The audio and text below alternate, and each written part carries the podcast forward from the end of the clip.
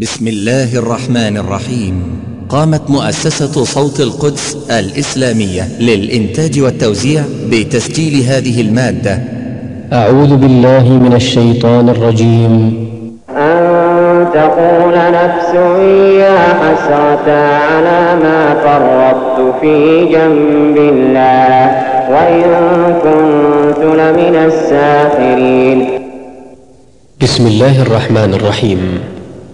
أيها الأحبة يسر تسجيلات التقوى الإسلامية بالرياض أن تقدم لكم هذه المادة والتي هي بعنوان أن تقول نفس يا حسرة على ما فرطت في جنب الله.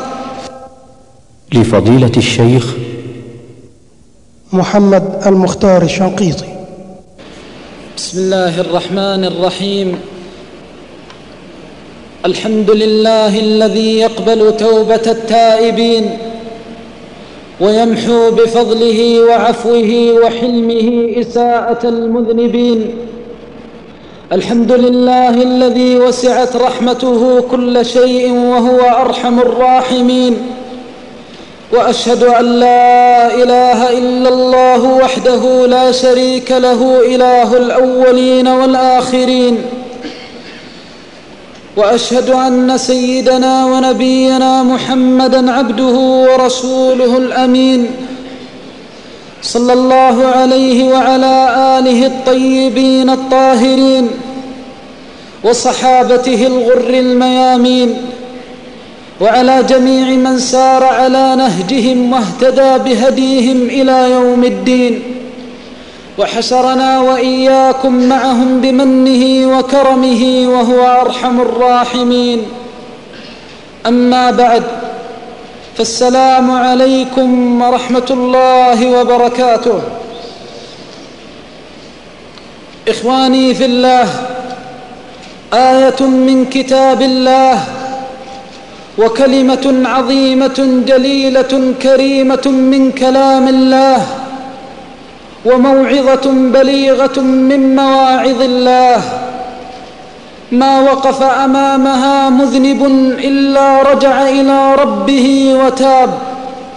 ولا تفكر فيها ولا تدبر مسيء مخطئ إلا أناب. آية من الكتاب أخذت القلوب إلى رحمة الله رب الأرباب.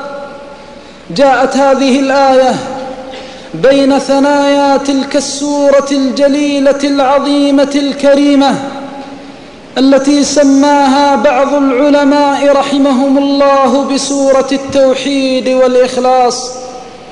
استفتحها الله رب العالمين ببيان نعمته ومنته على العالمين.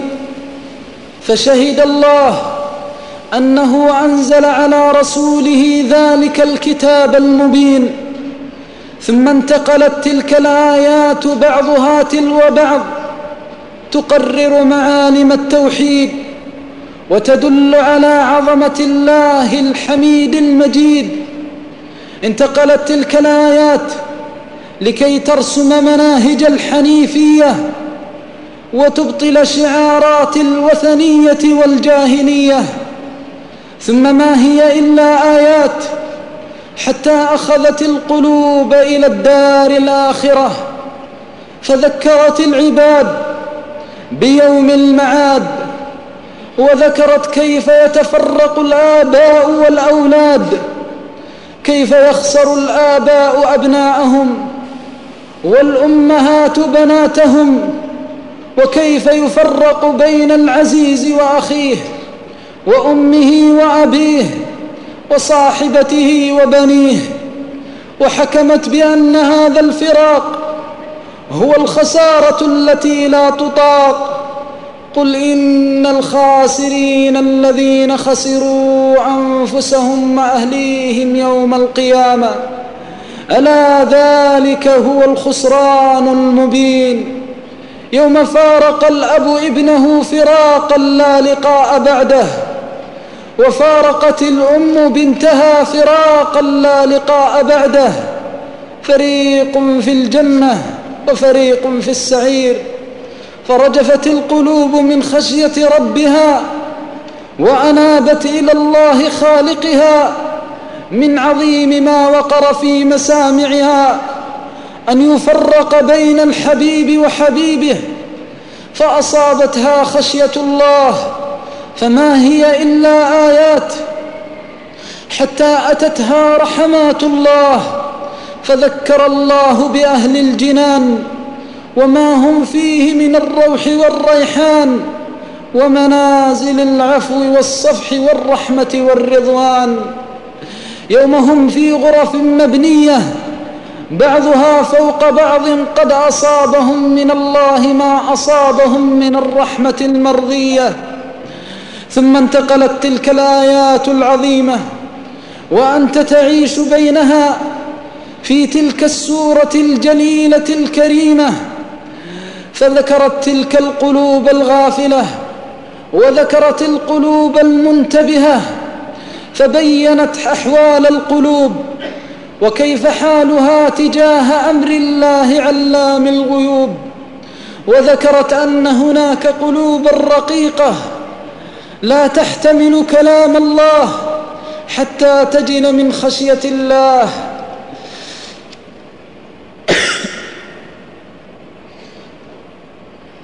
إنها القلوب التي قرعت بكلام الله فاقشعرت جلودها من خشية الله. كتابا متشابها مثاني تقشعر منه جلود الذين يخشون ربهم. ثم تلين جلودهم وقلوبهم إلى ذكر الله. ذلك هدى الله يهدي به من يشاء. فما أحلى كلام الله في قلوب أولياء الله؟ وما أطيب تلك القلوب يوم تفتحت لكلام الله؟ وما أسعد تلك الجوارح يوم خشعت وسكنت وذلت لجلال الله؟ ثم انتقلت تلك السورة العظيمة فضربت معالم الحنيفية وأقامت الدلائل على العقيدة المرضية ضربت مثل الموحدين ومثل المشركين والوثنيين في أصدق العبارات وأبين الدلائل والعظات ثم وقفت تلك الوقفة العظيمة. التي لما قرأها أصحاب رسول الله صلى الله عليه وسلم رقت لها وأذعنت لجلالها وعظيمها إنها الوقفة التي نعى الله عز وجل فيها نبي الهدى صلى الله عليه وسلم إلى الملا فأخبر أنه ميت وأنه إلى الله صائر. يوم نعى الله عز وجل نبي الهدى إلى الأمة والملأ فأخبر أن لا خلود وأنه سينتقل من هذا الجوار إلى جوار الله الواحد القهار. ثم أخبر أن هذه السنة سيتبعه عليها خلائق لا يعلمهم إلا الله ولن يستطيع أحد أن يفوتها. ولن يستطيع أحد أن ينجو منها. إنك ميت وإنهم ميتون. إنها الآية التي إذا قرأها المؤمن هانت عليه الدنيا وعلم أن أيامه فيها قليلة وأن حياته فيها محدودة وأن ساعاته معدودة. يوم يحس أن أفضل الخلق وأشرف العباد وأحبهم إلى الله قد صار إلى الله فكيف بمن سواه؟ إنك ميت وإنهم ميتون وإذا بالقلوب تتساءل فما الذي يكون؟ وما الذي يحدث لهذا الكون؟ فأخذ الله عز وجل بمجامع القلوب إذا إلى ذلك اليوم المشهود واللقاء الموعود إلى تلك المشاهد العظيمة فعبر عنها في آية واحدة كريمة. إذا بالقلوب تنتقل إلى مشهد من المشاهد بين يدي الله علام الغيوب. إنه المشهد الذي تطول فيه الخصومة. إنه المشهد الذي يعظم فيه السؤال والحكومة. إنه مشهد ديان يوم الدين. يوم يأتي الله لفصل القضاء. يوم يحكم الله بين العباد. ويؤذن للأشهاد.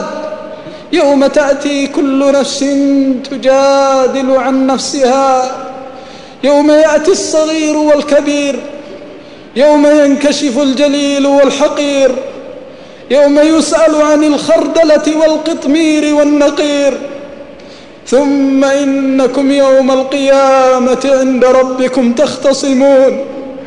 يوم يخاصم الابن أباه وأخته وأخاه.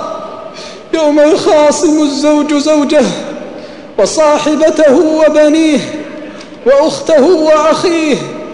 إنه اليوم العظيم. الذي تطول فيه الخصومة بين يدي الله الجليل العظيم. ثم إنكم يوم القيامة عند ربكم تختصمون. يوم تنقطع المعاذر وتغص الحناجر وتخشع القلوب وتعنت الوجوه للحي القاهر. ثم انتقلت تلك الآيات الكريمة في عظات عظيمة حتى وقفت مع المذنبين ووقفت مع المسيئين المخطئين. يوم ثقلت أحمالهم من الذنوب يوم عظمت إساءتهم عند الله علام الغيوب. فنادتهم نداء الرحمات وفتحت أمام أبوابهم أبوابهم المغفرات. فناداهم الله فاطر الأرض والسماوات. نداء يهز القلوب ويعظم رجاءها في الله علام الغيوب يوم يحس العبد بعظيم إساءته وجليل ذنبه في حق ربه. فإذا بالأبواب تفتح وإذا بالنداء يقرع القلوب والأسماع. ألا يخيب الرجاء في الله جل جلاله.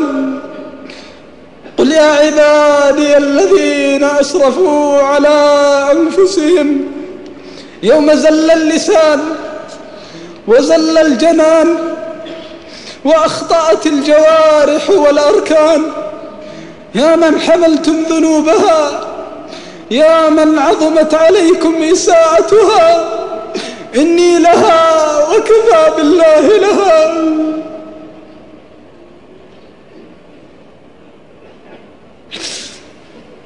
يوم يحس العبد بطول غربته وبعده عن ربه وعظيم إساءته فيناديه الغني الحليم. ويناديه الجليل الرحيم. ألا تيأس من رحمة الله يا رب الراحمين.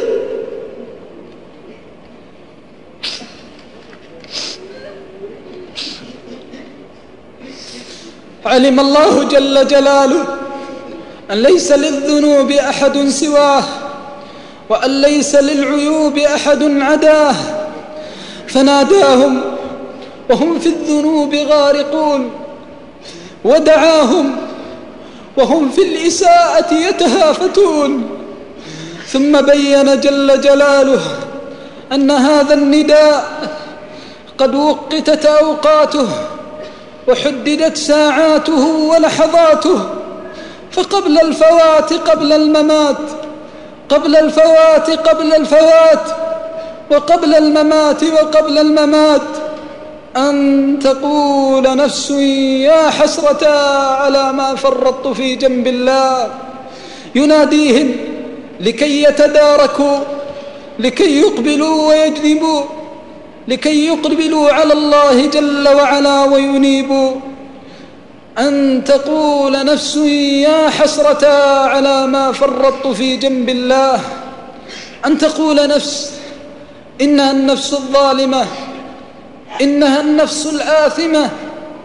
إنها النفس الظلومة الغاشمة التي ما تركت بابا من الذنوب إلا قرعته ولا بابا من الإساءة إلا ولجته.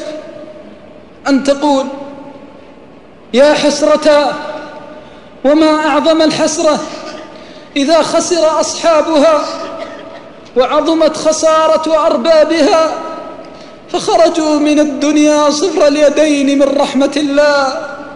ما أعظمها من خسارة. إذا طويت الصحائف باللعنات ما أعظمها من خسارة. يوم يطبع على القلوب يوم يتأذن غضب الله علام الغيوب. من عظيم الإساءة وعظيم الذنوب ما أعظمها من خسارة. يوم لا يستطيع الرجوع يوم لا تنفع المعذرة ولا تغني الدموع يوم يتقطع القلب من الألم يوم يعتصر من شديد الندم. أن تقول نفس ومتى تقول؟ حين تضع آخر أقدامها من أعتاب هذه الدنيا وتستقبل الدار التي هي غريبة عليها. يوم تنقطع المعاذر وتغص السكرات في الحناجر ويصير العبد ذليلا حقيرا إلى الله الواحد القاهر. أن تقول نفس يا حسرتا يا حسرتا يوم طال السهر يا حسرتا يوم طال السهر يا حسرتا يوم ضاعت الأعمار يا حسرتا على الساعات واللحظات.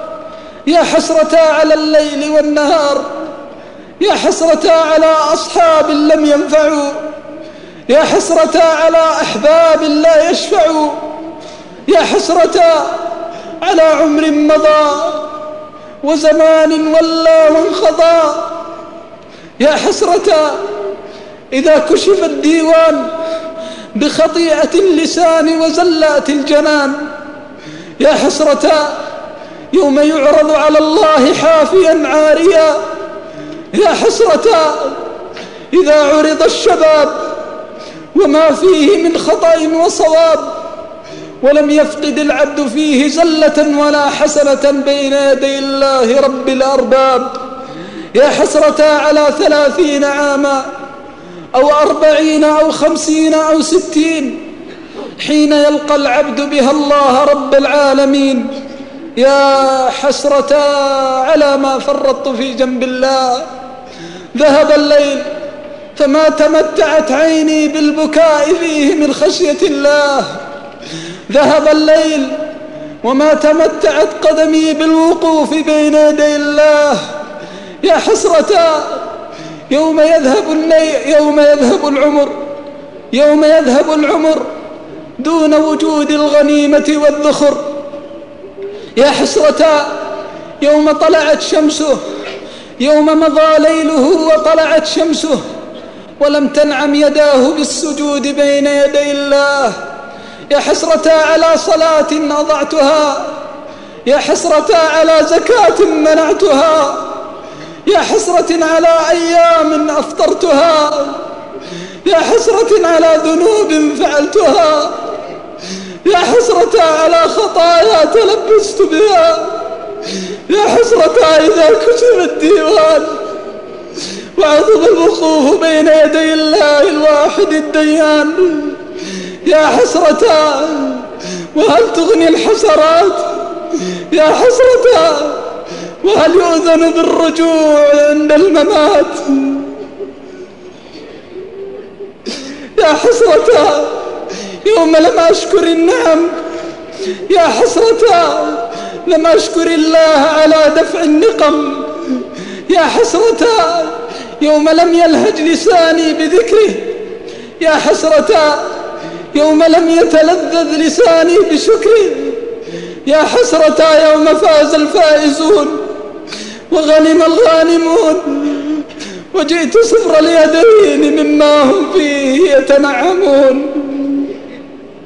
يا حسرة يوم, يوم فاز الصالحون بالدرجات وسموا إليها بنفوس عاليات أبيات ووقفت في الأخريات أنظر إليهم بتلك الحسرات. يا حسرة ولو كنت مطيعا على ما فرطت في جنب الله إذ كنت مستطيعا. يا حسرة يوم يلفظها اللسان ويعتقدها الجنان فيخرج كل حرف منها من كل عضو وأركان. يا حسرة على ما فرطت في جنب الله لعظيم حقي علي وجليل منته لدي. فكم أنعم وتفضل وكم وهب وأجزل سبحانه العلي الأكمل. يا حسرة يوم لم أعظمه حق تعظيمه ولم أمجده حق تمجيده. يا حسرة على التفريط في جنب الله؟ يوم فتحت لي أبواب الخيرات فقلت هيات هيات فما زالت الأعمار والبقيات. يا حسرة على ما فرطت في جنب الله؟ يقولها المذنبون ويوقنوا بمعرك ويوقن معناها المسيئون المخطئون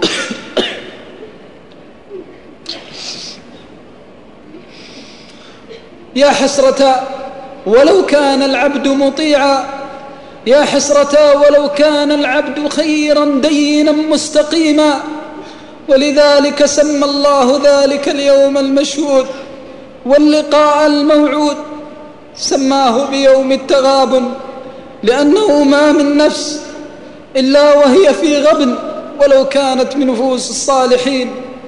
في غبن أن لم يفوزوا بالخيرات أن لم يستكثروا من الطاعات. في غبن أن لم يفوزوا بالرحمات ولو كانوا على خيرات وحسنات. يا حسرة على ما فرطت في جنب الله. وإن كنت لمن الساخرين. يا حسرة على ما فرطت في جنب الله وإن كنت من لمن الساخرين. فويل لذلك اللسان الذي تمتع بالسخرية من أولياء الرحمن. إنها الكلمة التي يقولها من زل لسانه وخاب جنانه وأساءت جوارحه وأركانه. يا حسرة يوم ضحكت من المطيعين واستهزأت بعباد الله الصالحين. يا حسرة يوم نظرت إليهم وهم ذاهبون إلى المساجد فقلت إلى أين يذهبون؟ يا حسرة يوم رأيتهم مع كل راكع وساجد فقلت لماذا يتعبون؟ يا حسرة إذ لم أقدر الله حق قدره فاستهزأت بعباده واستخففت بأمره. يا حسرة على ما فرطت في جنب الله وإن كنت لمن الساخرين. وما زالت آيات هذه السورة الكريمة الجليلة العظيمة تهز كيان المؤمنين وتوقظ عباد الله الغافلين. إنها سورة الزمر سورة التوحيد والإخلاص. ما من آية من آياتها إلا وتحتاج وقفة معها. سورة تهز القلوب والمشاعر سورة تحيي القلوب والضمائر سورة تعيش فيها مع أهل النعيم في نعيمهم فكأنك في الجنان تقطف من ثمراتها وتنال ما فيها من خيراتها وتعيش مع أهل الجحيم في دركاتهم. فكأن زفير جهنم لتلك القلوب بين آذانهم. فنسأل الله العظيم رب العرش الكريم بأسمائه الحسنى وصفاته العلى. اللهم إنا نسألك بأنك أنت الله لا إله إلا أنت العظيم أن لا تجعلنا من أهل هذه الكلمة. اللهم إنا نعوذ بك أن نكون من أهلها. اللهم إنا نعوذ بك أن تنطق ألسنتنا بها. اللهم حرمها على ألسنتنا. اللهم حرمها على ألسنتنا. وأخرجنا من الدنيا وأنت راض عنا. اللهم إنا نسألك فعل الخيرات وترك الفواحش والمنكرات قبل أن يدهمنا الممات. يا حي يا قيوم يا فاطر الأرض والسماوات. اللهم استر عوراتنا. اللهم من روعاتنا. اللهم أمن يوم الوعيد خوفنا. اللهم استر عوراتنا فيه. اللهم أمن روعاتنا فيه. اللهم لا تفضحنا يوم العرض عليك. اللهم لا تفضحنا يوم العرض عليك. اللهم لا تفضحنا يوم العرض عليك. اللهم لا تمنع عنا بذنوبنا عظيم عفوك عنا. يا ذا الجلال والإكرام. اللهم إنا نسألك حبك وحب كل شيء يقربنا من حبك. نسألك فعل الخيرات وترك الفواحش والمنكرات وحسن الختام عند الممات. يا فاطر الأرض والسماوات. اللهم حرم وجوهنا على النار. اللهم حرم وجوهنا على النار. اللهم حرم أجسادنا على النار. يا ذا الجلال والإكرام والعزة التي لا ترام والملك الذي لا يضام. اللهم اجعل أسعد اللحظات وأعزها لحظة الوقوف بين يديك. اللهم اجعل أسعد اللحظات وأعزها وأشرفها لحظة الوقوف بين يديك. اللهم اجعلها أسعد اللحظات. اللهم استر لنا فيها العورات واغفر لنا فيها السيئات. وارفع لنا الدرجات. اللهم أكرمنا بعدها فورا بالدخول في الجنات. يا ذا الجلال والإكرام. سبحان ربك رب العزة عما يصفون وسلام على المرسلين. والحمد لله رب العالمين.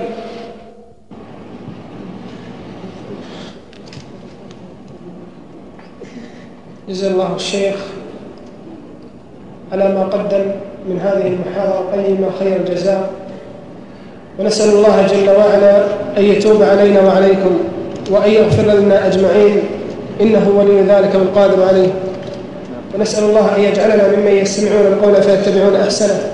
أولئك الذين هداهم الله وأولئك هم أولي الألباب. الحقيقة أيها الأخوة الأسئلة كثيرة.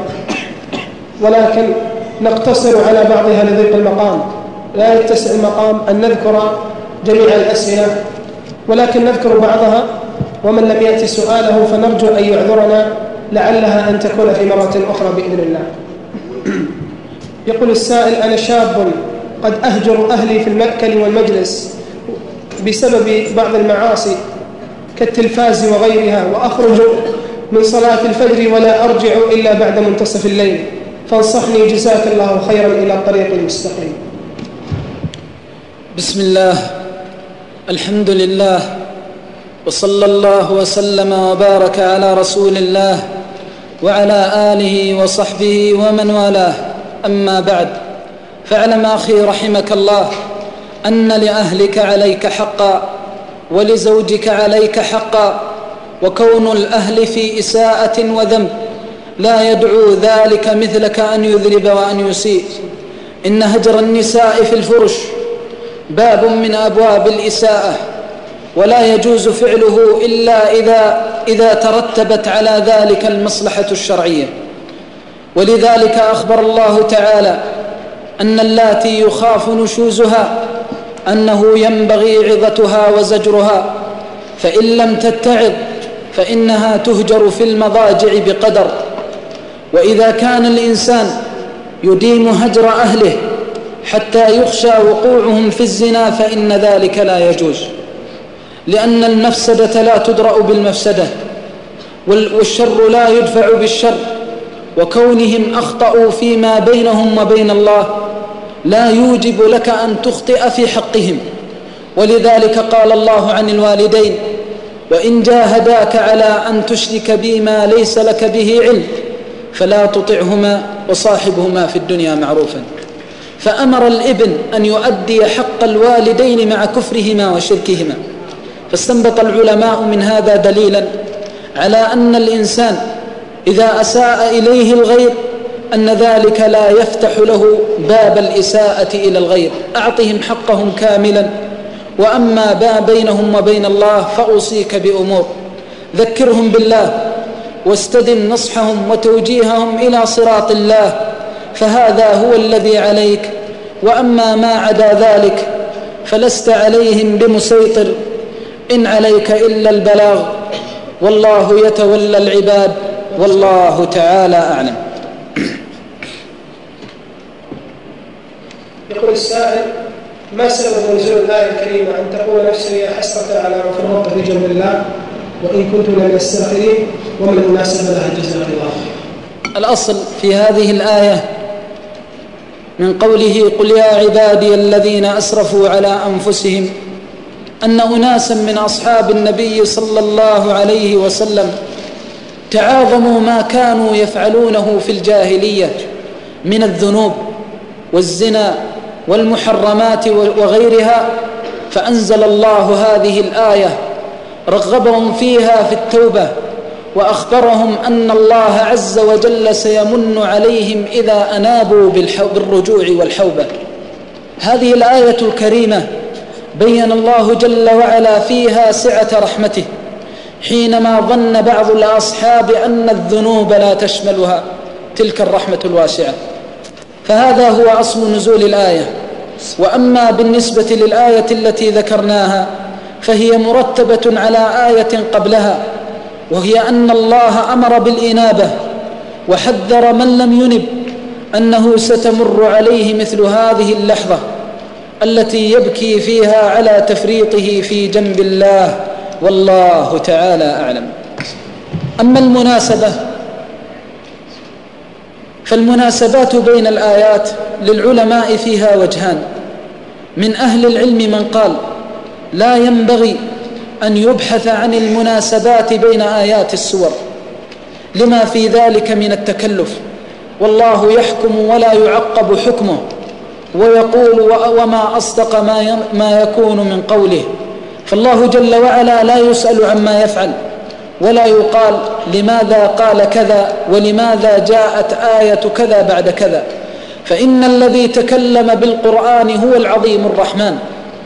وهذا الكلام إذا صدر من عظيم فإن فيه من الحكم والأسرار ما لا تدركه العقول. فيه من الحكم والأسرار وحسن البيان وكماله ما لا يعلمه إلا الله جل وعلا.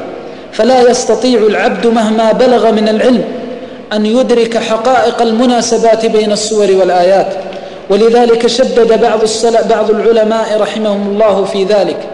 وكان السلف رحمهم الله في تفسير القرآن يتوقفون على قدر المعاني لا يزيدون ولا ينقصون. والمناسبات بين السور والآيات حدثت بعد السلف بعصور. ولكن قال بعض العلماء يجوز أن تذكر بعض اللطائف ولا يعتبر ذلك توقيتا للورود. بمعنى لا تقول إن هذه الآية جاءت من أجل كذا بعد هذه الآية ولكن تقول من الحكم والفوائد كذا وكذا. فاعلم رحمك الله أن من كمال منهج المشرع أنه إذا أمر بشيء فإنه ينبغي أن يضع تقديرا أن الشيء يطاع أو يعصى. فإن أطيع وعد بالمثوبة وإن عصي رهب بالعقوبة. فالله جل وعلا فتح أبواب الإنابة. ولما كانت النفوس البشرية منها من يسابق فينال الرحمة ومنهم من يتقاعس فينال النقمة. فلذلك وضع فلذلك كان لوجود هذه الآية نوع من التأثير وهو أن النفس الضعيفة التي لا لا يفيد فيها الترغيب سيأتيها أسلوب الترهيب. فأول الآية ترغيب. قل يا عبادي الذين أسرفوا على أنفسهم لا تقنطوا من رحمة الله. هذا ترغيب. فالنفوس التي ينفعها الترغيب تتأثر. ثم جاء النوع الثاني وهي النفوس التي لا تقرع ولا ينفع فيها الترغيب وهي النفوس التي تزجر وترهب. فقال وأنيبوا إلى ربكم وأسلموا له من قبل أن يأتيكم العذاب ثم لا تنصرون. واتبعوا أحسن ما أنزل إليكم من ربكم من قبل أن يأتيكم العذاب بغتة وأنتم لا تشعرون أن تقول نفس. فهذا من أبلغ ما يكون في حسن البيان وكمال التوضيح من العظيم الرحمن والله تعالى أعلم.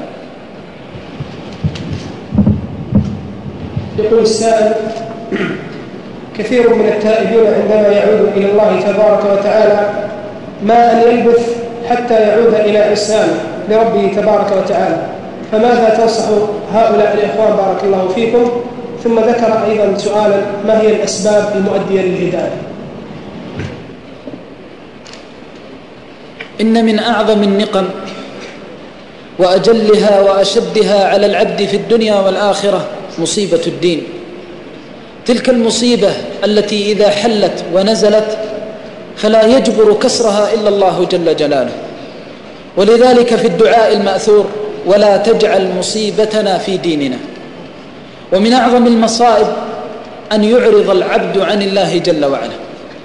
فإنه قد يعرض إعراضا يحرم الله عليه بعده أن يقبل أبدا.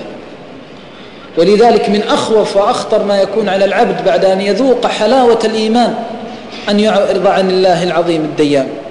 فنسأل الله العظيم رب العرش الكريم أن يعصمنا من الانتكاسة وأن يعيذنا منها وأن يثبتنا وإياكم على الصراط المستقيم إلى لقائه. ومن أعظم الأسباب التي ينبغي أن يتنبه لها كثير من الإخوان أنه ينبغي على الإنسان إذا التزم أن يلتزم بصدق وإذا اهتدى أن يهتدي بحق أن يأخذ بالدين كله لا بالدين جزءه. أن يأخذ بهذا الالتزام كلا لا بعضه. فإذا جاء لهذا الدين يأخذه كاملا. فإنه إن أعرض عن أمر من أوامر الله لا يأمن الضلال. كما قال أبو بكر والله لا يبلغني رضي الله عنه وأرضاه والله لا يبلغني شيء من هدي النبي صلى الله عليه وسلم وأمره إلا فعلته إني أخاف إن تركت شيئا من سنته أن أضل إني أخاف إن تركت شيئا من سنته أن أضل. فهذا يعني من الأمور التي ينبغي للإنسان أن يتنبه لها. الحرص على الأخذ بأوامر الشرع كامل. يأمرك الشرع أن تحفظ جوارحك تحفظها. يأمرك أن تحفظ أركانك تحفظها. يأمرك أن تعطي تعطي تمنع تمنع تأخذ تأخذ. هذا حلال هذا حلال هذا حرام حرام. حينما تأخذ بالدين كاملا إذا به يتغلغل إلى سويداء قلبك.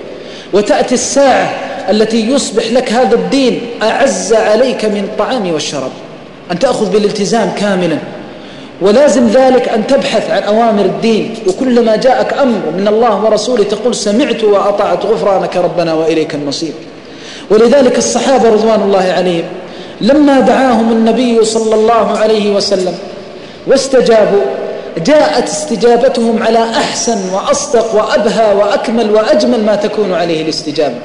فتحوا قلوبهم لهذا القرآن وكان الواحد منهم آية واحدة تخرجه من ماله لوجه الله جل جلاله. التزام حق أخذ بالدين بصدق. والله يقول والذين يمسكون بالكتاب الدين يريد جهاد الدين يريد أخذ. يا, يا يحيى خذ الكتاب بقوة. يحتاج إلى عزيمة يحتاج إلى رجولة. فإن الله لما أثنى على أهل طاعته قال رجال رجال لا تلهيهم تجارة ولا بيع. ما كسرتهم تجارة الدنيا ولا أهانتهم الدنيا ولكن وضعوها تحت أقدامهم ووضعوا الدين نصب أعينهم. فمن حمل هم هذا الدين وأخذه كلا بمجرد ما يأتيه الأمر عن الله يقول لبيك. يأتيه النهي عن الله يقول كففت وانزجرت ولو كان شيئا يهواه في نفسه في أهله في ولده لا يبالي أمر أمر نهي نهي. إذا فعل ذلك فقد أصاب رحمة الله. فلا يزال يستجيب لأمر الله تلو أمر الله حتى يحبه الله محبة يتأذن بهداية الله ضلال بعده وقد يتأذن له برحمة الله عذاب بعده.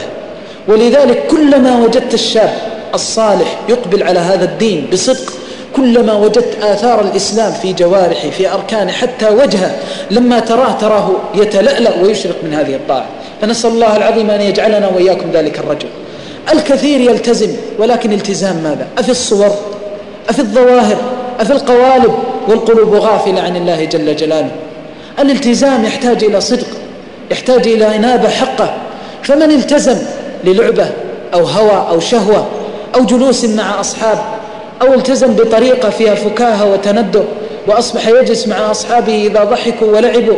استأنس حتى إذا ذهبت الفكاهة واللعابة جاءت السآمة والملل فأصبح يحن ويئن إلى الجاهلية الأولى. نسأل الله العظيم.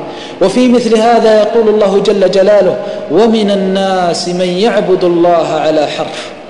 على حرف آخر درجة بحيث لا يبقى له إلا شعرة واحدة إما إلى جنة أو إلى نار. يعبد الله على حرف. فإن أصابه خير اطمأن به. حينما يأتي شيء في الإسلام يهواه يقول هذا الإسلام نفعل نعم نلتزم ويستجيب. وإن أصابته فتنة انقلب على وجهه خسر الدنيا والآخرة. ذلك هو الخسران المبين. نسأل الله العظيم أن يعافينا وإياكم من هذا. إن أصابته فتنة والفتنة إما تكون شبهة أو شهوة. فلذلك الوقفة التي نحتاج أن نقولها الالتزام يحتاج إلى عمل. كثير من الشباب التزموا ولكن تأتيهم أوامر الله ورسوله فيصرفونها إلى غيره. وأضرب أمثلة كثيرة الشاب تجده على استقامة والتزام ولكن ما إن تأتي فتنة لا يستطيع أن يعف عنها لسانه ولا يعف عنها جنانه ولا تعف عنها جوارحه وأركانه. فأين الالتزام؟ الدين فيه ابتلاء وفيه اختبار وفيه تمحيص وأخبر الله جل وعلا أن من صبر على هذا الالتزام والتمحيص أن الجنة نصب عينيه هداية ورحمة من الله.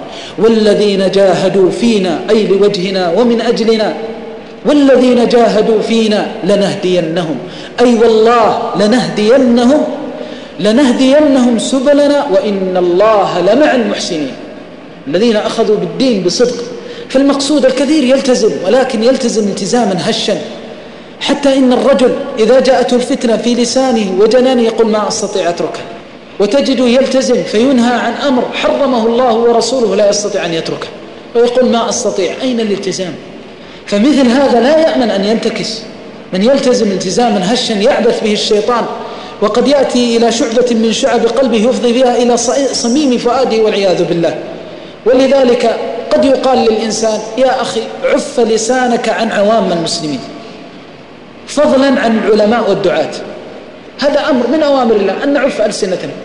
ابحث عن من يصون لسانه عن أذية العلماء اليوم.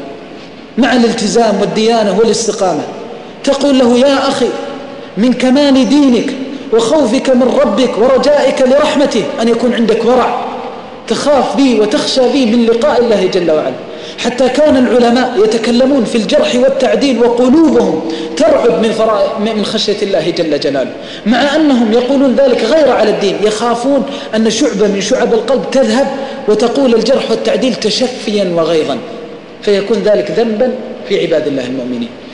المقصود أننا نحتاج إلى وقفة نعيد فيها النظر في هذا الالتزام.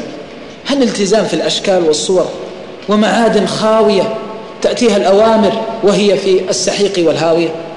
نحتاج إلى وقفة مع هذه القلوب حتى تعرض على رحمة الله علام الغيوب. إن الله لا يغير ما بقوم حتى يغيروا ما بأنفسهم من حب الله ورسوله يغيروا ما بأنفسهم من الليلة. تجعل في قلبك أن تأخذ بهذا الدين كاملا.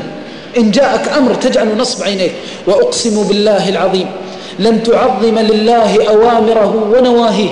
ومن الليلة جرب. إذا جعلت في قلبك أن تأخذ بالدين كاملا وأن تغار على حدود الله وحرمات الله غيرة كاملة فإن الله سيجعل لك من الحب والود وهيبة في قلوب عباد على قدر ما هبته سبحانه وتعالى. كان الإمام مالك رحمة الله عليه إمام دار الهجرة إذا جلس السائل بين يديه يرعد من, من هيبته رحمة الله عليه. كان مهابا حتى إنه يفتي الفتوى وقد لا يستطيع السامع أن يسمع ما يستطيع أن يقول له أعد علي يا إمام من الهيبة التي وضعها الله له في قلوب العباد. ويقول الإمام محمد بن حسن لقد جلست بين يدي الهادي والمهدي والرشيد والله ما وجدت الهيبة التي وجدتها لما جلست بين يدي مالك. هذه الهيبة يقول فيها أحد أصحاب الإمام مالك مقالة مشهورة ولا نظن ذلك إلا لشيء بين مالك وبين الله. كان يعظم الله ويهاب الله ويخاف الله ولذلك الصحابة رضوان الله عليهم لما عظموا الدين وهابوه غرس الله في قلوب الأعداء خوفهم ورعبهم.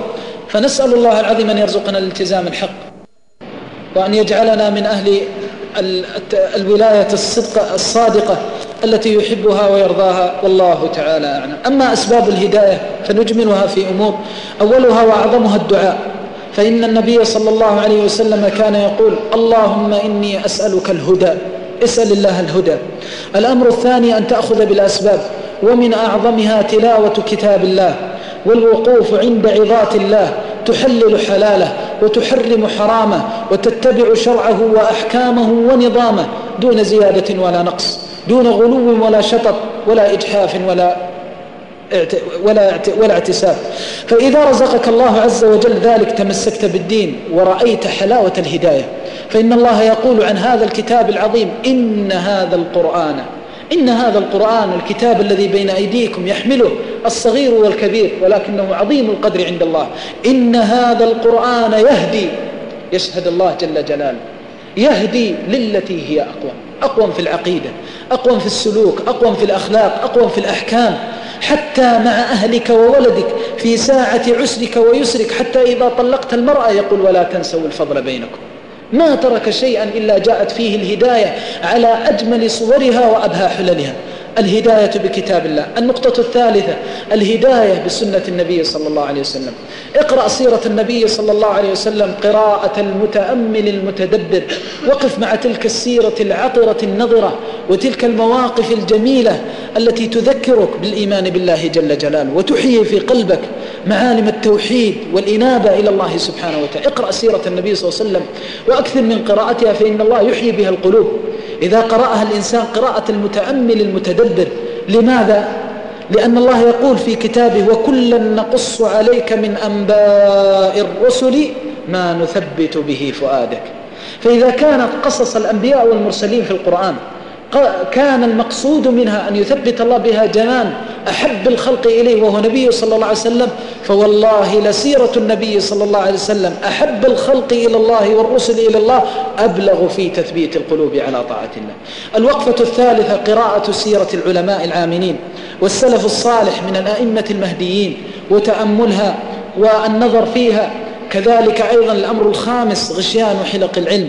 وحب العلماء وحب الصالحين وزيارتهم والجلوس معهم والأنس بهم وشراء محاضراتهم وندواتهم ونفع الناس بها كل ذلك مما يجعل الله فيه الهداية في القلوب. لأن العبد إذا أحب العالم حب العلماء وحب الصلحاء وحب الدعاة إلى الله عز وجل قربة. حتى قال الإمام ابن عباس رضي الله عنهما وأرضاه كما نقل ذلك القرطبي رحمه الله في تفسيره إن النظر إلى صاحب السنة الذي يأمر بالمعروف وينهى عن المنكر عبادة. النظر إليهم وهم على طاعة الله ومحبة الله عبادة. فالقرب من العلماء والأنس بهم ولذلك تجد أقرب الناس من العلماء وأكثرهم شبها بهم طلاب العلم. لماذا؟ لكثرة المداخلة وكثرة القرب. ولذلك قال حذيفة رضي الله عنه ولقد علم المحفوظون من أصحاب النبي صلى الله عليه وسلم أن ابن مسعود أقربهم دلا وهديا وسمتا برسول الله صلى الله عليه وسلم. ما السبب الذي جعل حذيفة يشهد أن ابن مسعود أشبه الناس بالنبي صلى الله عليه وسلم؟ السبب في ذلك أن ابن مسعود كان لا يفارق النبي صلى الله عليه وسلم حتى عند قضاء الحاجة. وقال له النبي صلى الله عليه وسلم رفعت السواد أذنت لك أن ترفع الحجاب حتى أنهاك. يأتي يدخل البيت بدون استئذان رضي الله عنه وأرضاه. فكان أشبه الناس بالنبي صلى الله عليه وسلم. المقصود أن ابن مسعود نال هذه المرتبة بالقرب من النبي صلى الله عليه وسلم. فالقرب من العلماء والدعاة والهداة إلى الله قربهم والأنس بهم خير كثير. حتى إن الطالب لما يرى معلم أو مدرس ترى فيه خير ونشاط في العلم في المدرسة ونشاط في الدعوة تقترب منه. لأن هذا ينبئ عن ما عن قلب يحب الله ورسوله. لا يشترط القرب من العلماء وحدهم. فقد يكون البلد ليس فيه عالم اقترب من طلاب العلم. اقترب من حفظة كتاب الله الذين يتأثرون بكلام الله. اقترب من الصالحين من يتأثرون بكلام الله رب العالمين. فهذه من أعظم الأسباب التي يثبت الله ويهدي بها القلوب. ونسأل الله العظيم رب العرش الكريم أن يهدينا وإياكم إليها والله تعالى أعلم. بسم الله الرحمن الرحيم. يقول السائل إني أمر بحالة عظيمة من قسوة القلب. فأسألك يا شيخ أن تدعو لي. ويقول الآخر هل وضحت بعض الأمور التي من خلالها يجد العبد لذة العبادة بين يدي الله تبارك وتعالى. بسم الله. الحمد لله. والصلاة والسلام على رسول الله وعلى آله وصحبه ومن والاه. أما بعد فنسأل الله العظيم رب العرش الكريم أن يرزقنا وإياكم قلوبا رقيقة لذكره وشكره. اللهم إنا نسألك قلوبا ترضيك عنا يا ذا الجلال والإكرام. نسألك أن ترقق قلوبنا وأن تعيذنا من قسوة القلوب. أما ما سألت عنه أخي في الله من قسوة القلب فإن من أعظم الأسباب التي تلين لها القلوب أن يكثر الإنسان من الدعاء. ولذلك كان النبي صلى الله عليه وسلم كان يسأل الله جل وعلا أن يعيذه من القلب القاسي. ففي الحديث الصحيح أنه قال اللهم إني أعوذ بك من عين لا تدمع ومن قلب لا يخشع ومن دعاء لا يسمع ومن علم لا ينفع أعوذ بك من هؤلاء الأربع. فسل الله العظيم أن يعيذنا أن يعيذك من قسوة قلبك. أما الوقفة الثانية فابحث عن الأسباب التي قسى بها قلبك. فتش عن ذنوبك بينك وبين الله وفتش عن حقوق الله التي أضعتها وحدوده ومحارمه التي جاوزتها وانتهكتها. فلعل صلاة أضعتها صعدت إلى السماء فقالت ضيعك الله كما ضيعتني. فاستغفر الله ثم تب إلى الله وأنب إلى الله جل جلاله. أما الأمر الثالث بعد الدعاء والبحث عن الأسباب التي تقسي القلوب من حقوق الله كذلك حقوق العباد. فقد يكون هناك مظلوم ظلمته أو محروم حرمته فرفع كفه إلى السماء إلى رب الله إلى ربه جل وعلا فاستجاب الله دعوته. وقال الله لدعوته وعزتي وجلالي لأنصرنك ولو بعد حين فأصابتك دعوة الرجل الصالح. فاسأل الله عز وجل أن يغفر لك وأن يذهب عنك ذنوب ما, ما كان من, من آثار ذنوب العباد وظلمهم. وفتش عن حقوق الناس فيما بينك وبين أهلك وأولادك وزوجك وجيرانك وأرحامك. فتش عن نفسك لا بد من وجود أمر إن الله لا يغير ما بقوم حتى يغيروا ما بأنفسهم. فاتق الله في نفسك وفي من ولاك الله من أهلك وولدك وغيرهم. الوقفة الرابعة خذ بالأسباب التي ترقق القلوب ومن أعظمها أن تكثر من الآخرة. ليكن القلب لا يقسو إلا من الدنيا والدنيا لا يذكرها الإنسان إلا إذا طال أمله وأصبح يؤمل فيها الآمال. ولا يطول أمل الإنسان إلا من طول غفلته عن الآخرة والعياذ بالله. ولا تطول غفلة الإنسان عن الآخرة إلا إذا قلل من ذكرها. فأصبح العلاج أن تكثر من ذكر الآخرة. فإذا أمسيت فلا تنتظر الصباح وإذا أصبحت فلا تنتظر المساء وكن في الدنيا كأنك غريب أو عابر سبيل. هذه من أعظم الأسباب قصر الأمل في الدنيا فإنه يعين على رقة القلوب وكثرة ذكر الموت والبلاء وقرب المصير إلى الله جل وعلا. كل ذلك مما يرقق القلوب ومما يرقق القلوب أن تشيع الجنائز وأن ترى ما هي سائرة إليه من عذاب أو جوائز. أن تشيع الجنائز وتعيش مع أهلها حتى إذا غادروها. نظرت إليها وحيدة فريدة قد تولى عنها الآباء والأبناء والإخوان والأصدقاء فأصبحت رهينة القول والعمل فدعاك ذلك إلى أن تنيب إلى الله جل وعلا فيرجف قلبك من خشية الله وتذهب عنه القسوة.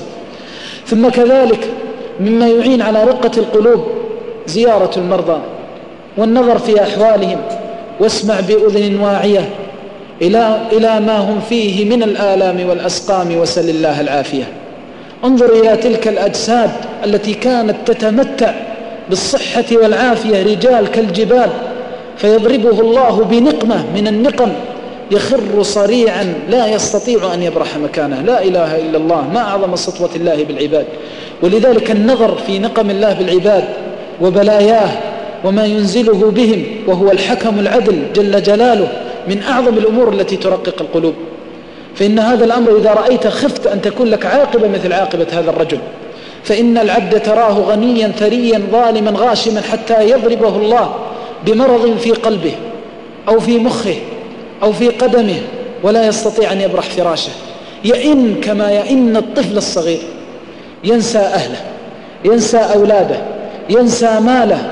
والله لو خير في لحظات شدة الألم بين جميع التجارات التي جمعها في حياته لدفعها وأصبحت نفسه أحقر ما تكون وأهون ما تكون عليه.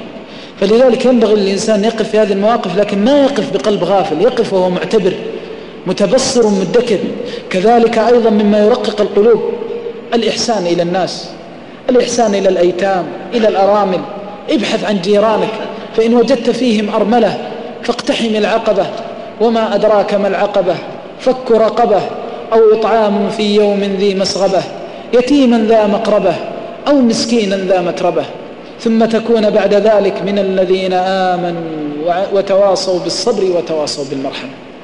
كن منهم بهذا القلب الرقيق. هذه من الأمور التي تعين على رقة القلوب. تأتي إلى الأرملة في شدة حاجتها فتعطيها مالا من, من عنائك وكد يدك وهو عزيز عليك تعطيه احتسابا لوجه الله جل وعلا. في ظلمة ليل أو ضياء نهار ويريد الله أن تلك اللحظة تفتح فيها أبواب السماء فترفع تلك الأرملة لك كفا فتستجاب دعوتها. فأحسن إلى الناس فإن الإحسان إلى الناس من الأمور التي ترقق القلوب. وقل أن تجد إنسانا كريما جوادا محسنا إلا وجدته أرق الناس قلبا. ولذلك أخبر النبي صلى الله عليه وسلم أن الراحمين رحمهم الله. كذلك أيضا خذ برأس اليتيم وامسح برأسه فإن اليتيم فقد أباه ويعيش في هذه الحياة بدون أب. فجعل النبي صلى الله عليه وسلم المسح على رأس اليتيم من الحسنات والقربات. لأنك لما تمسح على رأسه تسد الثغرة التي في قلبه.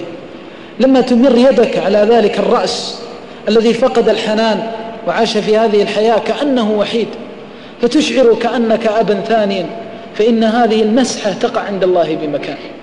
والله يحب الحسنة ويحب الخير ويشكره ولا يضيع العرف بين الله والناس. لا ينسى الله جل وعلا الحسنات. ولا ينسى ما يكون من العبد من إسداء الخير إلى البريات. فأحسن إلى الناس فإن ذلك مما يعين على رقة القلب. نريد رقة القلب. ونحن أبخل الناس يدا. ونحن أكثر الناس تكبرا وتعنتا. ونحن أفض الناس وأغلظهم قولا. فأي لا شك أن هذه الأمور تحتاج إلى مجاهدة وإلى عمل صالح وإلى قربة ولذلك وصف الله المؤمنين بماذا؟ قال أذلة على المؤمنين أذلة المؤمن ذليل لكن هذه الذلة عزة عند الله جل جلاله. لما تكون سهلا ميسرا يرق قلبك. لكن لما يأتي الإنسان يتعاظم على الناس ويفتخر على الناس ويتعالى على الناس لا يزال يهوي والعياذ بالله في سفال حتى يمقته الله جل وعلا. وقال صلى الله عليه وسلم لا يدخل الجنة من في قلبه أدنى مثقال ذرة من كبر والعياذ بالله. فنسأل الله العظيم أن يرزقنا رقة القلوب والله تعالى أعلم. يقول السائل أنا أول مرة أبكي من خشية الله عز وجل في هذه المحاضرة فماذا تنصحني أن أفعل علما أني أغني وأعصي الله ليلا ونهارا؟ أسأل الله أن يمن علينا وعليك وعلى المسلمين وعلى جميع من حضر بعفوه ولطفه ورحمته وهو أرحم الراحمين. أخي في الله والله إنك إن أقبلت على الله أسعدك في الدنيا والآخرة. أقبل على الله ومن الليلة عاهد الله جل وعلا على الإقبال عليه. وافتح صفحة جديدة تنسى فيها الماضي إلا أن تذكره بعبرة وندم انسى الماضي بما فيه. إلا أن تذكره باكيا نادما على ما كان منك في جنب الله جل جلاله. وأقبل على الله بكل حب وحسن ظن. فإنك إن تقربت منه شبرا تقرب منك ذراعا وإن تقربت منه ذراعا تقرب منك باعا وإن أتيته تمشي أتاك هرولة. أبشر بالرحمات وأبشر بفضل من الله فاطر الأرض والسماوات. فلعل الله أن يبدلك عن هذا اللسان الذي غنيت به الحرام أن يبدلك بذلك الكلام العظيم من الله الجليل. أن يبدلك بحلاوة للقرآن في لسانك أن يبدلك بقول سديد وعمل صالح رشيد فإن التجارة مع الله رابح. أخي في الله إن الله يعظم منك بعد هذه الإساءة وبعد هذا الذنب أن تقبل عليه سبحانه وتعالى. ورد في الحديث أن العبد إذا استغفر يقول الله تعالى علم عبدي يقول لملائكته سبحانه لا إله إلا هو. من نحن حتى يذكرنا الله جل جلاله؟ سبحانه. ما أكرمه وما أعظم شأنه. يقول علم عبدي أن له ربا يأخذ بالذنب ويعفو عن الذنب قد غفرت لعبدي. ثم أذنب ثانيا فقال رب اغفر لي.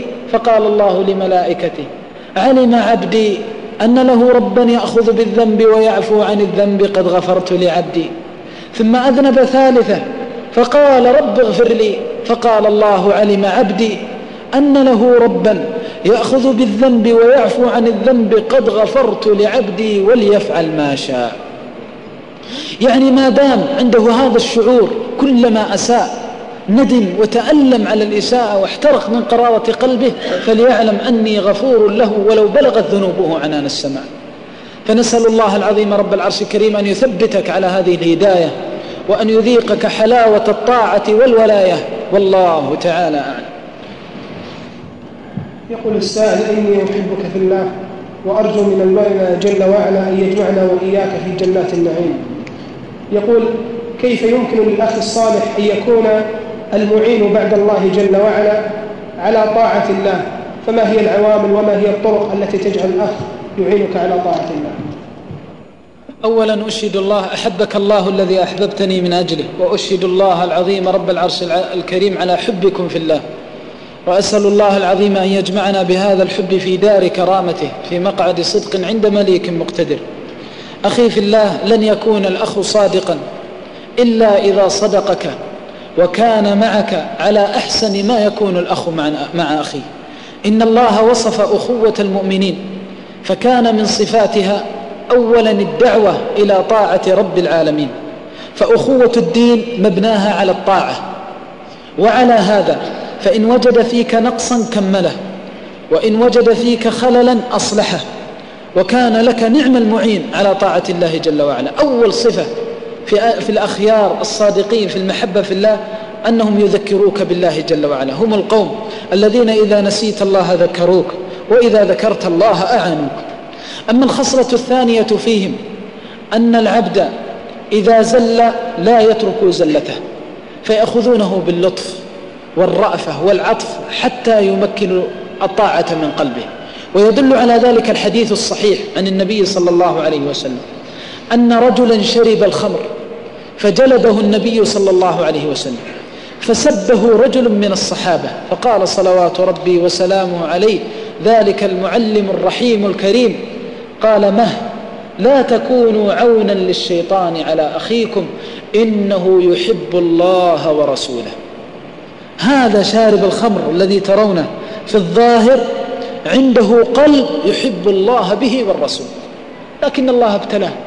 فالأخ الصادق لما يرى منك زلة أو خطيئة أو إذا رأيت من أخيك زلة أو خطيئة الأخ الصادق يستر ويذكر ويحاول بالتي هي أحسن أن يأخذ بمجامع قلبك إلى طاعة الله جل جلاله.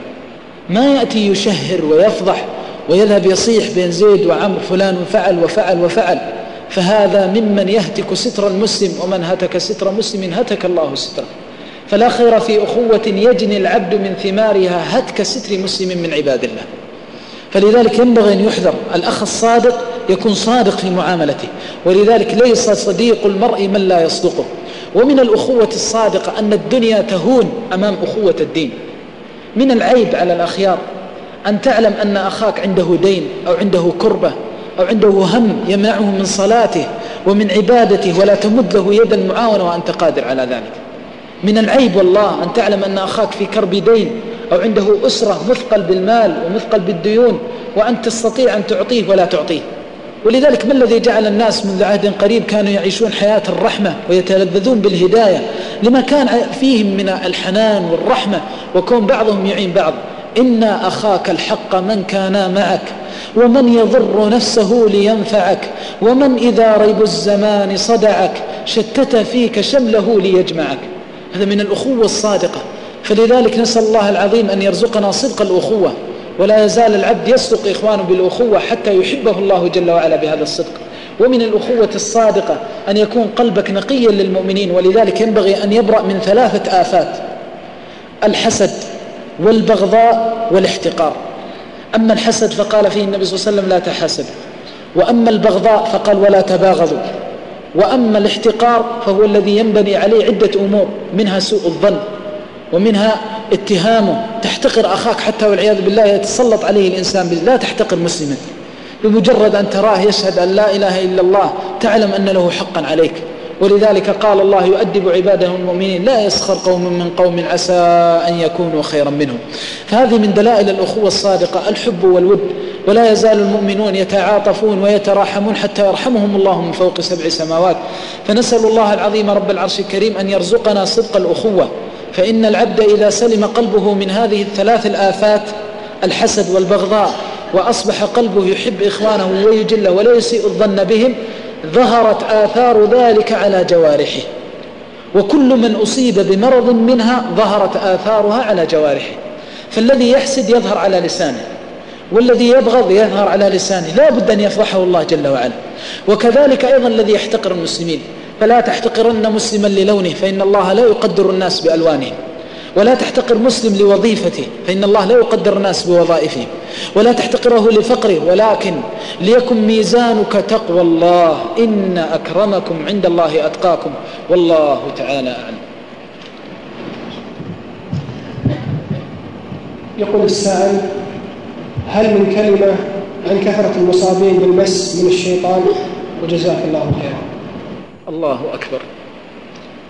أما الكلمة فقل قل من بيده ملكوت كل شيء وهو يجير ولا يجار عليه. أما الكلمة أمن يجيب المضطر إذا دعاه ويكشف السوء ويجعلكم خلفاء الأرض. أإله مع الله قليلا ما تذكرون. الكلمة أن تعرف من هو الله جل جلاله. وأن تعلم أن الشياطين وأن الإنس أجمعين لن يستطيعوا أن ينفعوك إذا شاء أن يضرك رب العالمين. وأن الخلق أجمعين لن يستطيعوا أن يضروك إذا أراد أن ينفعك الله رب العالمين.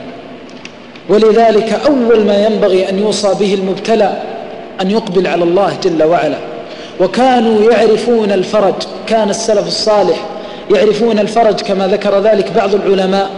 يعرف العبد منهم الفرج من أول لحظة حينما يصيبه البلاء فيتعلق بالله جل جلاله. ولذلك من أول بشائر الفرج إذا جاءت المصيبة في المال في الأهل في النفس في الولد لا قدر الله فالإنسان عرضة لها. إذا جاءت ووجدت قلبك أول ما يفكر وأول ما يستشعر أن الله وحده لا أحد سواه هو الذي يفرجها. أستودع الله أموري كلها إن لم يكن ربي لها فمن لها؟ أول ما تفكر أنه لن يخرجك من هذا الضيق إلا الله جل جلاله وأنه لن يلطف بك ولن يرحمك إلا الله سبحانه وتعالى. هذا أول شيء. الشيء الثاني أن تعلم أن هذا الظن وهو كون الله يرحم وكون الله يلطف وكون الله يتفضل ويتكرم أن لك من الله فوق ما تظن من رحمته ولطفه بك. فالله عظيم وقد يبتليك وهو يسمع آهاتك وأناتك وهي تكتب كلماتها وحروفها حتى يرفع بها درجته. حتى ورد في الحديث واختلف في إسناده وضع بعض العلماء إسناده أن العبد يكون صالحا تقيا ورعا يحب الله ورسوله. ثم يأمر الله جل وعلا أن ينزل عليه البلاء. فتقول الملائكة عبدك عبدك يطيع كيف يعني تبتليه؟ يتشفعون له. فيقول الله إني أحب أن أسمع صوته. يا رب يا رب. يعني ربما أن الإنسان يكون يعني لولا هذا الضيق النفسي والألم النفسي قد يبطر الإنسان. قد تزل عينه بالنظر للشهوات. قد يزل لسانه بالاسترسال في المحرمات. ولكن ما إن يأتيه الضيق حتى يعلم أن بينه وبين الله حاجة. فتجده يخاف ويتحفظ في أقواله وأفعاله. وكم من بلايا عادت نعما على أهلها. فلذلك اعلم أن الله هو وحده الذي يشفي. وهو وحده الذي يكفي. وأن الجن لا تغني لك من الله شيئا. أما الوصية الثانية أنك إن أحسنت الظن بالله فالله لك فوق ما تظن وفوق ما ترجو. فإن أيوب ناداه نداء الصدق أني مسني الضر وأنت أرحم الراحمين أمره أن يدحس برجله. لما تكالب عليه الشيطان وبلغ به ما بلغ جعل الله فرج أيوب من تحت قدمه من حقارة الشيطان. الله أكبر. اركض برجلك هذا مغتسل بارد وشراب. وفي لحظة واحدة كأن أيوب لم يصب بأذى حمره كله. فالله جل جلاله ملك الملوك وجبار السماء لا تفكر في زيد ولا عمرو. كل البلايا بمجرد ما تأتيك المصيبة في نفسك في أهلك في ولدك في مالك أول ما تقول إنا لله وإنا إليه راجعون. يقول الله تعالى اذهبوا وابتلوا عبدي. فتنزل الملائكة بالبلاء الذي كتبه الله.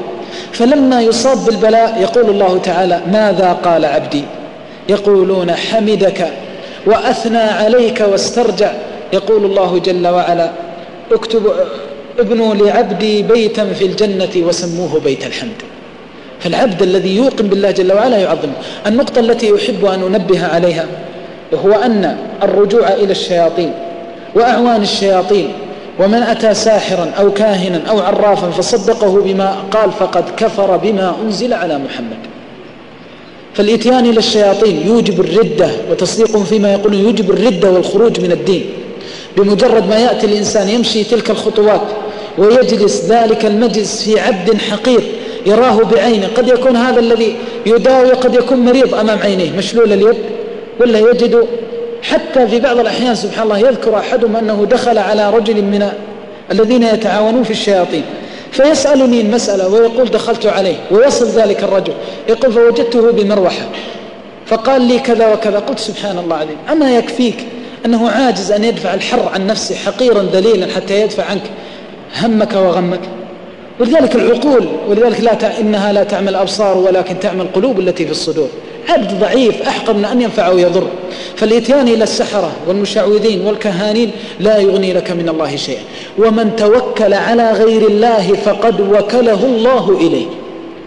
ولذلك حتى أن الإنسان لما يأتي مثلا شيء ويظن أن فلان ينفع أو يضر يخذل الله جل جلاله. فلذلك أول ما ينبغي كمال الاعتقاد في الله سبحانه وتعالى. النقطة الثانية التي يحب أن ننبه عليها كما قلنا الثناء على الله. فإن الله يسمعك ويراك. وكل كلمة وأنت في البلاء تكتب عليك وترفع إلى ربك فأثني على الله بما هو أهله. واعلم أن المصائب فوقها مصائب وأعظم منها وأن العبرة بالعواقب. فكم من عبد ابتلاه الله ببلية عادت عليه خيرا. فأعرف رجلا كان شريرا عربيدا سكيرا والعياذ بالله بعيدا عن طاعة الله. فشاء الله في يوم من الأيام وكان دائما يذكر وينصح ولا ينتصح. حتى كان في بعض الأحيان يضرب من ينصحه والعياذ بالله. فما نفعت فيه نصيحة والعياذ بالله. حتى أراد الله يوما من الأيام أن يربي تلك الزهرة من زهرات الدنيا وهو ابنه. أكبر أولاده يربيه وينميه ويخسر عليه الأموال حتى اكتمل أشده. وبلغ ما بلغ وزوجه. ويريد الله عز وجل بين الخطبة وبين الزواج أن يختار هذه الفلذة. فيطيش عقل هذا الرجل. وينتبه من غفلته ويستفيق من سكرته وإذا به يعود رأسا على عقب وإذا به من خيار عباد الله الصالحين. فالإنسان لا يعلم عواقب النقم. فنسأل الله العظيم رب العالمين الكريم أن يجعل لنا حسن العاقبة. والكلمة الأخيرة التي أختم بها حسن العواقب بما يكون لأهل البلاء.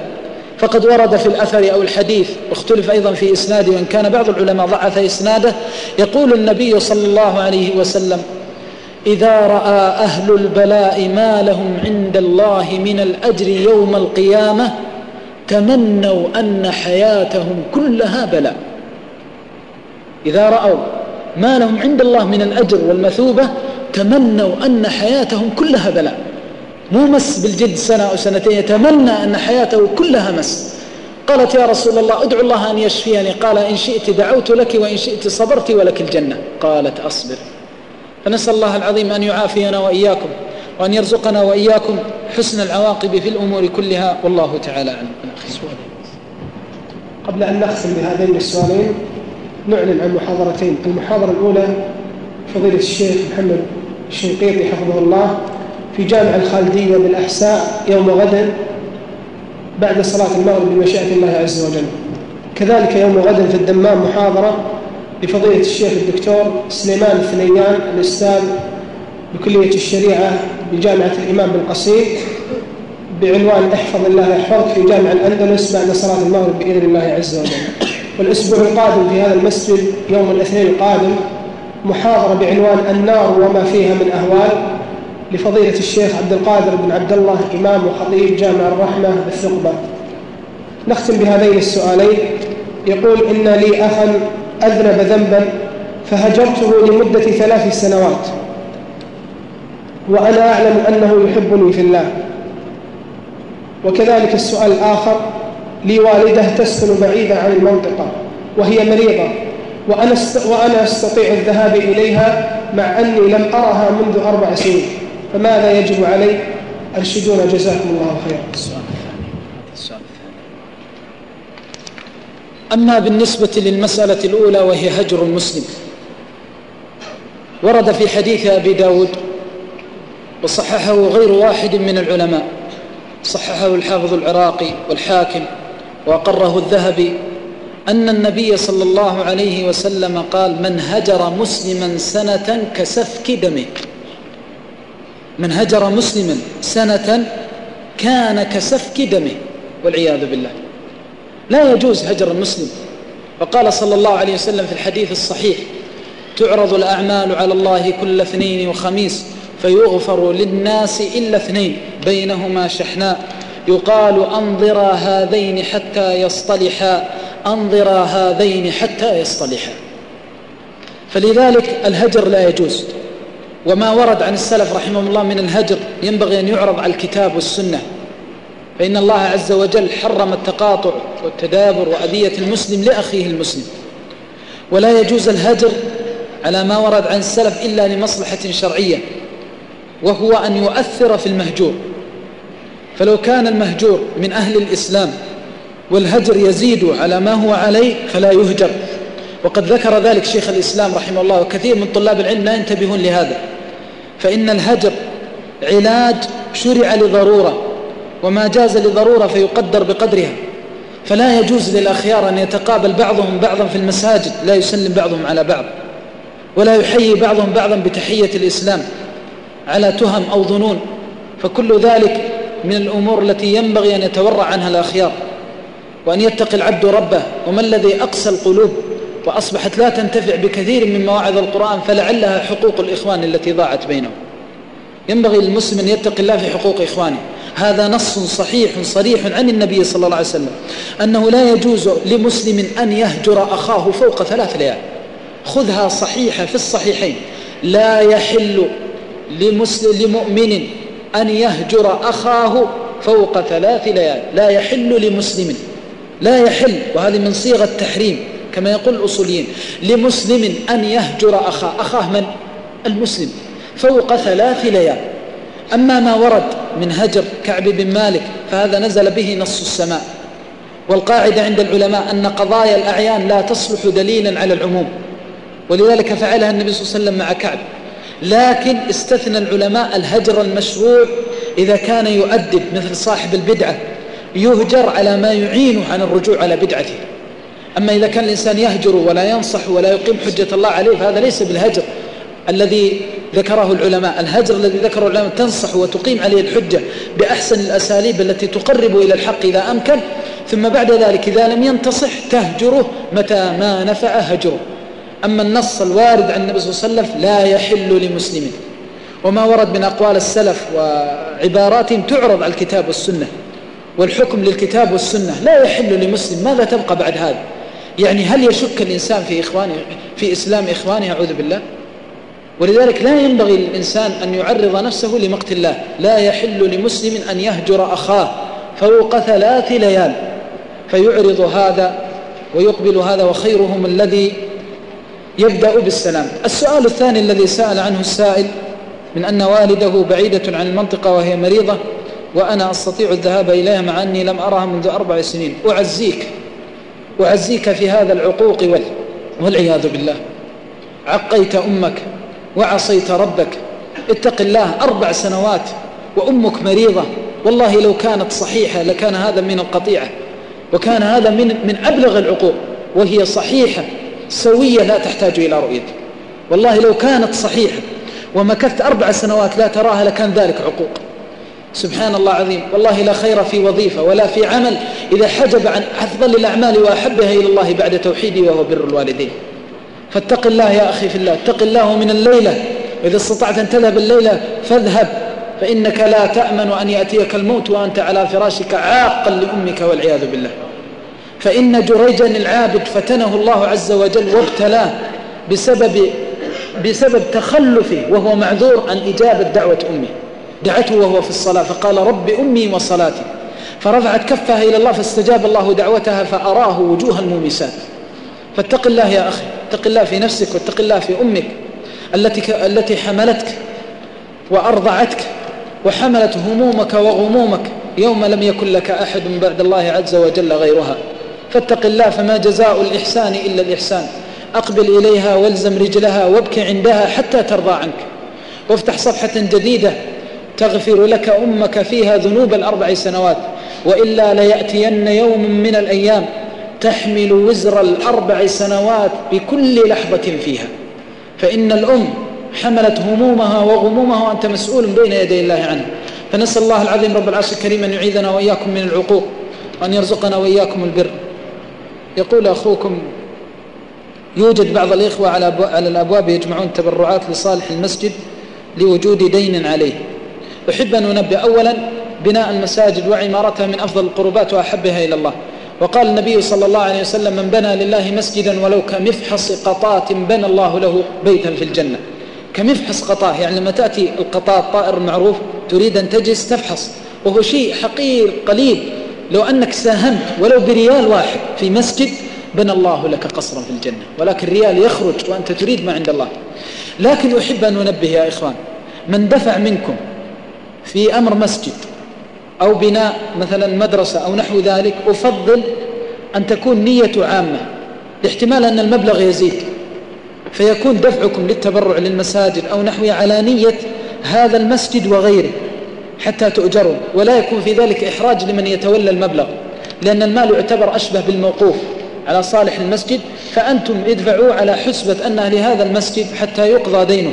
وأسأل الله العظيم من فك هذا المسجد من ربقة دينه أن يفك الله غله من النار. والله تعالى أعلم. سبحان ربك رب العزة عما يصفون. سلام على المرسلين والحمد لله رب العالمين. أيها الإخوة بموجب فهرس تسجيلات التقوى فإن رقم هذا الشريط هو عشرة آلاف وستمائة وسبعة وثمانون. مع تحيات أسرة صوت القدس الإسلامية للإنتاج والتوزيع. عنيزة هاتف رقم 36 24 15 فاكس رقم 36 2 11 71 مفتاح منطقة القصيم هو 06 والسلام عليكم ورحمة الله وبركاته.